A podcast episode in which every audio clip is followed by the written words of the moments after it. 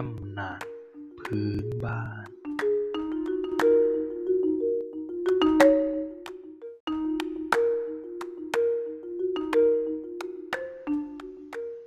สวัสดีครับคุณผู้ฟัง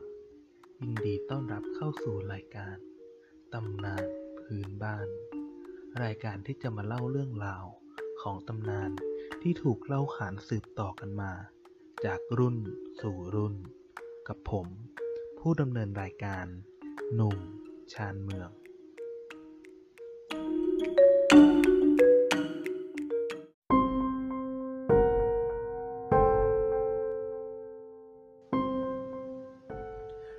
ตำนาน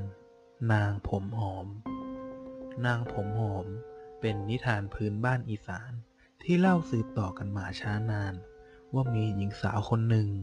อาศัยอยู่ในหมู่บ้านแห่งหนึ่ง ใกล้บริเวณ เขาภูหอ ภูหอเป็นภูเขาในตำบลภูหออำเภอภูหลวงจังหวัดเลย วันหนึ่ง ได้ไปเที่ยวป่ากับเพื่อน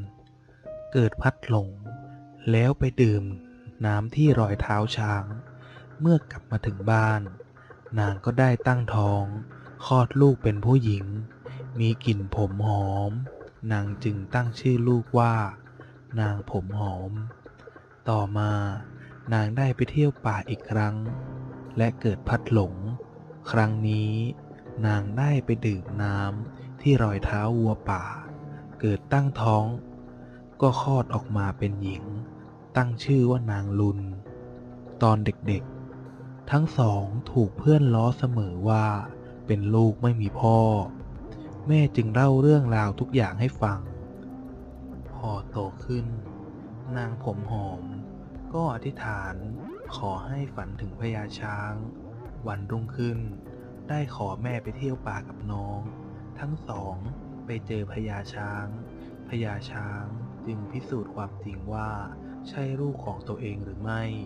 จึงอธิษฐานว่า ใครเป็นลูก ให้ปีนขึ้นมาบนหลังของตน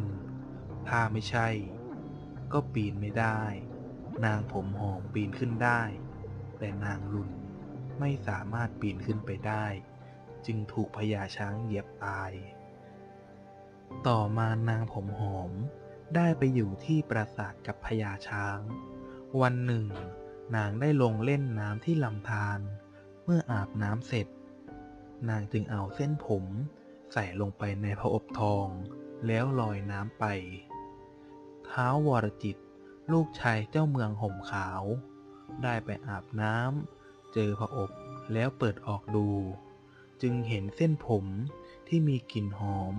ก็หลงรักเจ้าของเส้นผมขึ้นมาทันที จึงนำพระอบตามหาเจ้าของเส้นผม ในที่สุด ก็เจอกับนางผมหอม ทั้งสองจึงตกลงที่จะไปอยู่ด้วยกันในปราสาท จนกระทั่งมีลูกชายด้วยกัน โดยที่ไม่บอกให้พญาช้างรู้ทำให้พญาช้างทราบทีหลัง และตอมใจตาย นางผมหอม ได้เอากระดูกของพญาช้าง มาทำเป็นเรือทองคำเพื่อกลับเมือง ระหว่างทางได้เจอกับนางโพง นางโพงได้ดึงผมของนางผมหอมตกน้ำแล้วแปลงร่างเป็นนางผมหอมเข้าเมือง แต่นางผมหอมไม่ตาย ได้มาอาศัยอยู่กับยาย และให้ยายพาลูกชายของตนมาพบ จากนั้นได้เล่าความจริง ให้ลูกฟังว่านางผมหอมที่อยู่กับพ่อนั้น ไม่ใช่ตัวจริง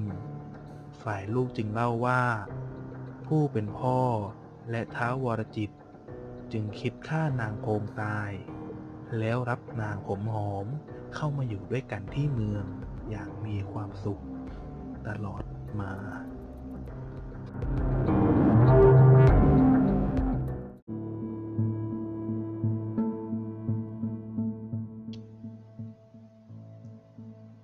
เป็นยังไงบ้างครับคุณผู้ฟัง หลังจากได้ฟังเรื่องราวของตำนานพื้นบ้านไปแล้ว คุณผู้ฟังรู้สึกชอบใจอย่างไรบ้างครับ บอกกันมาได้นะครับ ในวันนี้ตำนานพื้นบ้าน ขอตัวลาไปก่อน แล้วพบกันครับ